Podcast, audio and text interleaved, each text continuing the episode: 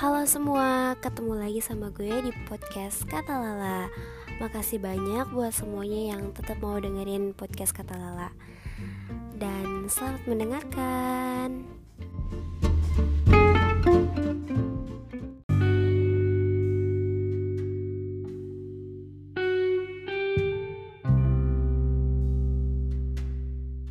Um, Sulit ya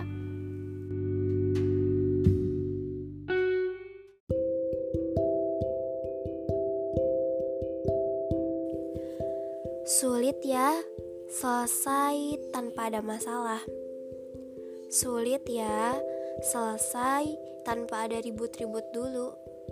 Sulit ya, selesai secara baik-baik. Sulit ya, selesai secara terpaksa. Sulit ya, selesai tapi sebenarnya tidak ingin selesai. Ya, emang sulit. Sulit banget malah. Karena apa? Karena segala sesuatu yang terpaksa itu emang gak enak dan gak akan pernah mungkin jadi enak. Gue yakin buat siapa pun itu yang pernah ngalamin ada pada masa di mana kalian udah selesai sama satu hubungan, tapi rasanya seolah-olah belum selesai. Rasanya tuh kayak belum selesai aja gitu, kayak cuman lagi break sebentar dan masih berharap bahwa semuanya bakal baik-baik aja dan kembali lagi kayak biasanya. Bahkan kadang kalian malah ngerasa ini semua tuh cuma mimpi buruk doang dan bener-bener gak kejadian. Gue yakin buat kalian yang pernah ngerasain hal itu atau bahkan kalian lagi ada di posisi itu, kalian lagi ada di fase terberat karena apa? Karena sampai pada titik bahwa kalian udah selesai pun, kalian masih gak nyangka dan ngira semuanya tuh cuma mimpi buruk. Gue tahu gimana rasanya jadi kalian, gimana sakitnya jadi kalian, gimana terpuruknya jadi kalian. Gue paham betapa hancurnya jiwa dan hati kalian, di mana orang yang kalian sayang banget orang yang udah kalian cintai dengan tulus, orang yang udah nemenin hari-hari kalian, orang yang udah bener-bener bikin kalian nyaman, harus pergi gitu aja. Pergi tanpa ribut-ribut dulu sama kalian. Pergi yang seharusnya nggak pergi. Pergi tanpa ada masalah besar. Pergi tanpa ada hal yang bikin kalian sakit hati. Pergi yang sebenarnya tuh nggak dipengenin buat pergi dan pergi yang cuman karena dipaksa sama keadaan. Gue paham betul akan hal itu. Gue paham betapa sulitnya buat ngeikhlasin semuanya. Betapa sulitnya buat ngelupain semuanya. Betapa sulitnya buat bisa ngejalanin hari-hari lagi kayak biasanya.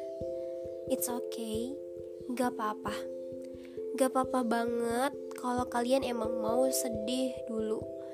Gak apa-apa banget kalau kalian mau nangis dulu, bahkan mau nangis sampai sekenceng-kencengnya, sampai sekejar-kejarnya. Gak apa-apa. Gak apa-apa kalau kalian mau gagal move on dulu. Gak apa-apa. Gak apa-apa. Nikmatin aja dulu masa-masanya. Karena apa?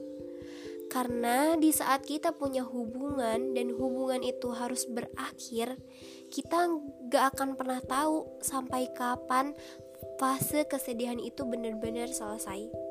Sebab kesenangan yang datang setelah ini gak menjamin kita bakal jadi bahagia.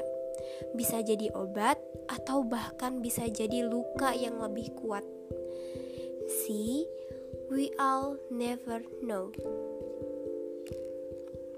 Tapi dari kesedihan yang pertama kita bisa jadi paham dan kita jadi siap siap untuk menerima hal baru yang akan datang.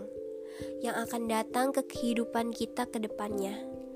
Baik itu hal yang baik ataupun buruk sekalipun, yang jelas pasti kita akan lebih kuat untuk menghadapinya. So, buat kalian yang lagi ngerasain kesedihan, Buat segala rasa yang lagi kalian rasain, biarkan. Biarkan aja itu mengalir dengan sendirinya. Karena semakin kalian paksa, semakin kalian paksa untuk kendaliin rasa itu, malah akan semakin menjadi-jadi. Biarkan si perasaan itu bekerja dan berjalan dengan sendirinya, sesuai dengan keinginannya. Biarkan sisi egois dari perasaan itu mengingatkan kita bahwa sometimes manusia emang cuman pengen berjalan sesuai sama alurnya dan sebagaimana mestinya aja.